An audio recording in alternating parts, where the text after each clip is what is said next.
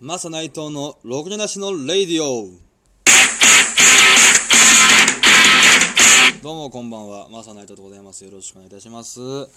あのねいつもこうねマサ内藤でございますって言ってるんですけどそういえば僕あの自己紹介的なこと一回もしなかった。んですよね。そうなんですよ、ね、当たり前のようにマサ内藤でございますって言ってましたけど誰やねんっていうねそもそもね、まあ、なので今回はねあの私の、えー、マサナイトの自己紹介をする、まあ、回にしたいなと思っております。えー、私が、えー、これまで歩んできたね、人生をサクッと、えー、こうおさらいさせてもらいたいなと思います。まあ、この手元にね、その私のこう一生をつらつらと、え書いた紙を、まあ、スタッフが持っていてくれたんで、ちょっと、ね、読ませてもらいたいなと思います。よろしくお願いします。私、マサナイトは1991年4月8日に生まれました。血液型 O 型でございます、えー、兵庫県は姫路市で生まれましてその後高砂市で、えー、育ちました。で小学校の頃にですねその高砂市からあの神奈川県の方に引っ越しましたね、えー、ですのであの関西弁も話せますし関東弁も日常では話すことができるという、まあ、二刀流でやらせてもらっております。でやっぱりこう人生のやっぱ一つのターニングポイントやったのはその高校ですね。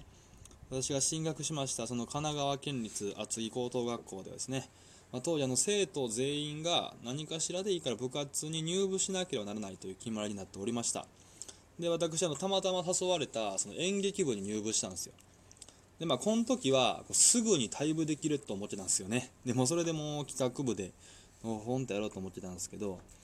まあ、当時のその演劇部の部長にまちょっとこう気に入られたといいますか、まあ、それで私がこうねある役でこうキャスティングされて出演した舞台が、まあ、その時のこの演劇コンクールの全国大会にこう進出してしまいました。でまあ結局その後もずっと演劇部はこう離れられずですねずるずる続けていたんですけどもまあ早くこう退部したいなという気持ちもある一方まあこうお客さんの前に立ってこう演技してでそのドキドキそのドキドキ感は、まあ、正直こう嫌いじゃなかったなっていうのはありました。で私の親がですね、まあ、いわゆる教育ママでございまして、まあ、子供の頃からいい大学いい会社に入って世の中の負け犬になんなといつも厳しく言われてきました。テストは80点以上取らないとやっぱ怒られておりましたし悪い点数のテストはもう捨てられたりとかあの自分で土に埋めてこいって言われたりとかもうそんな感じでしたね。であの高校の時ですねほんま高校の時のテストの順位が悪かった時とかはもうとんでもなくね怒り狂ってほんまにもうひどい目に遭わされました。でその後その大学に入りました。で大学がですね本当にその大学入った時に、まあ、ちょっと悪い遊びを覚えたと言いますかまギャンブルにね、ハマってしまうんですよね。で、まあ、大学時代、最初の家庭教師のアルバイトをしていたんですけどもま、それだけではこうお金が足りずですね、学生ローンからも借りることになりました。まあ、今思えばほんまにこうギャンブル依存症っていうね病気だったなと思うんですけどね結局その最初は日本大学の芸術学部を受験したんですよ大学もでもあの演技の試験があってそこで落ちたんですねきっちり。まあその試験がまず難しくてですねあの丸太を抱っこさせられるんですよ。その丸太を抱いてでこうちょっと赤ちゃんやと思って演技しなさいっていうのがあってちょっと僕パニックっちゃってですねその丸太を思いっきり床に落としたんですよね。そういうのとかあったりして、まあ、不合格になりましてでまあその浪人した後あの学習院大学っていうところに入りました。ちょっとね話が前後しちゃったんですけど、まあ、そこで結局はまあ6年通ったんですよ。あの2年からなかなかこう進級できずですね、まあ、そのギャンブルと演劇の方にはまっちゃいまして6年いた挙句、まあ、中退するというねなかなかこうな親不孝門でございますけども。んでねほんまにそのギャンブルですね。競馬パチンコ。あとちょっと人には言えへんような掛け事なんかもしておったりしまして何本ぐらいやったかなほんまに消費者金融も行きました。多分100万200万で済まなかったですね。500万。人から借りた金を入れたら1000万ぐらいいってたんじゃないかなってほんまに思いますね。であの僕バイトをもう一個してまして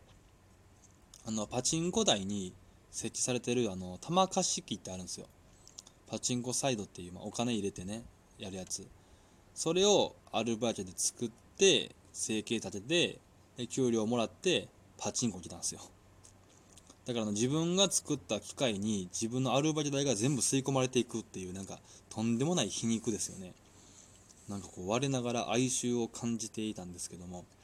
ほんまにねそんなもう大学も中退してクズやったんですけども。まあ、一つのこう転機やったんがやっぱこう2006年ですかね、まあ、そのドラマ出演させていただきましてドラマでこうレギュラー出演が決まって、まあ、その頃からこうだんだんテレビの方でも出してもらえるようになって借金返済のめどがつくようにもなりましたね。やっぱりこう大きかったのは、ね、皆さんご存知の「相棒」シリーズですね。その相棒シリーズはこうシーズン1から、えー、14まで出させてもらって本当にこうあれでね非常に皆さんの、まあ、お茶の間というかいろんな人の目にも触れることになりましたしやっぱそのね、はいやっぱ俳優としてこうある種成功した姿をやっぱ親に見せられたっていうのが本当にね親不幸な自分からしたら一つの親孝行になれたなと思ってますね。てこれお前六角星児のプロフィールやんけ。おいおいスタッフ。これお前六角星児のプロフィールやんけお前。相棒の鑑識の米沢さんでおなじみ、六角星児のプロフィールやんけ、これ。えー、あのドラマではあんだけパソコン使うのに実際全然パソコン使われへん六角星児のプロフィールやんけ。どうなってんねん、これ。すいません、これ。何の手違いやろ。六角星児のプロフィール読んでました、ずっと。関係ないもんな、俺。どっか、え、どっから違うんやろ、これ。ああ、そうね。姫路生まれちゃうもんな、俺。そっからちゃうわ。おい、これ六角星児のプロフィールやんけ。おい。六角星児のプロフィールやんけ。全然意味ないやんけ。俺のプロフィールは、あ、そよ、用意されてない。すいません、ちょっとね、スタッフの手違いで、あの、六角星児さんのプロフィールを、あの、噛んで読んでましたね。申し訳ありません。あの、私のプロフィールまだちょっと準備できてないんで、また今度ってことになります。大変申し訳ございません。それでは、お題ガチャに行きましょう 困った時のお題ガチャです。お題ガチャの曲、何だっけ？ほい。はい、お題ガチャ行きました。子供の頃、サンタさんって信じてた？うん、僕は信じてませんでしたね。一回も信じたことないんですよ。あのー、別にすれてた子供とかいうわけじゃないんですけど、僕んちね、あんまりそのお金なくてね、あの、言ったら友達とかね、こう、クリスマスになったらサンタさんにから買ってもらった、言うてね、あの、当時はミニ四駆とかかな、ミニ四駆とかポケモンカードとかゲームボーイとか持ってたんですけど、あ、うちはその、親からそういうサンタさんとしてなんかくれるとかは特になかったんですよね。で、一品聞いたんですよ。あの、お父さんに。とさ、あの、サンタさん、うちなんでこうへんのんって言ったら、あ、うちな、借金あるねんって言われました。あ、サンタさん、借金ある人の家こうへんやって。な、何それって。全然なんか差別みたいなしてくるやん。ま、そういう人の家、そういう人の家こそ来いよと。借金ある人の家こそ。まあそう子供の時思いましたね。すごいですね。じゃあ次のガチャ行きましょうか。はいえ、っと、えー、なにこれ。ちゃうわ。変なボタン押した。ああ。はいはい、来ました、来ました、来ました。わす、え、ちゃうちゃう。あれ？なんか変ね、ボタンを押しても反応しないとトラブルもありますね。はい、全然ボタンを押しても反応しません。ということで、お題ガチャのコーナーはここで終わらせて いただきたいと思います。まあ、こんなこともありますわね。もう収録しておりますと。で最後あれしようかな久しぶりにあれしようかな大喜利の大喜利か大喜利のコーナー大喜利のコーナーの大喜利もちょっとねあスタッフが準備してない。全然準備不足ですね今回はね。そうですね大喜利も募集したいなと思ってるんですよ。その僕大喜利クソヘボ雑魚人間なんでちょっとね皆さんからこう大喜利のお題をねその質問とかから書いてもらってそれに答えるっていうのどうかなと思うんですよね。つもあの自分で考えた大喜利のお題を自分で答えるっていう、ね、謎の行為を行っているんでそうですねやっぱ今回からそうしましょうか。皆さんに、え大喜利のお題を募集したいと思います。えー、の質問ボックスからね大喜利の文章送ってもらったらそれに答えるっていうのをやっていきたいなと思いますんでどしどし送ってもらえたらなと思います。じゃあ、えー、今日はこんなもんでしょうかね、えー、皆さん、えー、なんか長時間お付き合いいただきましてありがとうございました、えー、下の、